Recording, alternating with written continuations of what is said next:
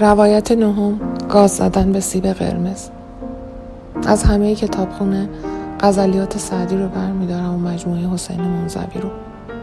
اومدم خونه خودم تا بارو بندیل شیمی درمانی جمع کنم و تنها چیزی که به ذهنم می‌رسه و لازم دارم همین دوتا کتابه. میگن قرار کلافه باشم و بیقرار.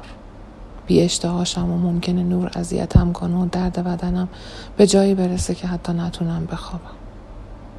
چیزهای زیاد دیگه ای هم میگن هرکس از اطرافیانم که چنین تجربه ای داشته یا نداره اما هم پای سرطانی کسی بوده سعی می‌کنه یه چیزی بگه که برای من مفید باشه یا به کارم بیاد. سعی می‌کنن با حرفا آرومم کنن و دلداری بدن که موی کوتاه مد شده و شوخی کنن. الان کچلی روی بورسه. من همه اینا رو میشنوم و اعتراف می‌کنم که هیچ کدومشون رو به خاطر نمیسپارم عذاب وجدان هم می‌گیرم که چرا اینقدر لجباز شدم و چرا نمی‌خوام بدونم که چی میشه و چطور میشه.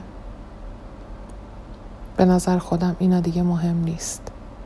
فکر می‌کنم شبیه آدمی هستم توی یه جاده وسط بوران. پنچر کردم و حالا دیگه مهم نیست چقدر سرد یا سختم بشه که از ماشین پیاده شم و توی برف پنجری بگیرم و خودم رو نجات بدم. وقتی جایی پای جونم وسط باشه چه اهمیتی داره ناخونم از سرمازدگی بیفته یا چه می‌دونم توی ریه هم یخ ببنده؟ ابعاد اتفاق خودش آروم آروم خودش رو به من نشون میده و چه اهمیتی داره که پیش پیش به ناخون یخ زده و نفس بریده فکر کنم. از اول هم همین بودم همون روز اولی که توی توییتر نوشتم چی شده دوستام شروع کردم به معرفی آدم هایی که از سرطان گذاشتن می‌گفتن بخون و بدو اما من می‌دونستم که سراغ هیچ کدوم اونو نمیرم و چشم بسته شیرجه می‌زنم توی دریای مواجی که هیچ نمیشناسمش و فقط به خودم و حسای غریزی اطمینان می‌کنم که سی و شیش سال با من و در من بودن و خب تا اینجا نشون دادن که بهترین کمک کننده روزهای سختم هستم من نمی‌دونم که چرا به اینجا رسیدم و نه دلم می‌خواد بدونم که بعد از این چطور دوره های شیمی درمانی میگذرن و چی میشه و چه سختی هایی دارم من فقط می‌خوام توی این مسیر چشممو ببندم و اجازه بدم همون حس غریزی که لحظه اول هشدار داد تا اینجا به دادم رسیده دستامو بگیر و از این مرحلم بیرون بکشه من رو.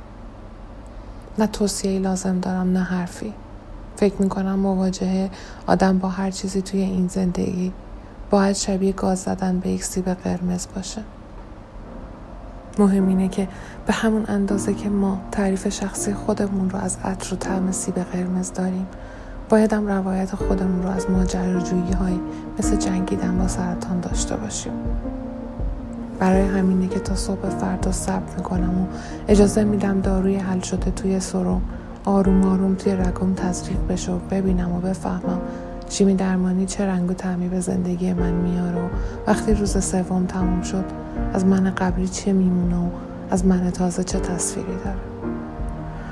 شاید برای همینه که از تمام زندگی گذشته غزل سعدی و عاشقانه های منزوی رو با خودم به مطب دکتر می‌برم تا تو تمام اون لحظه های حل شدن دارو توی رگهام مطمئن باشم همه چیز توی جهانم سر جای خودشو بهتره که شعر بخونم و به بعدش فکر نکنم.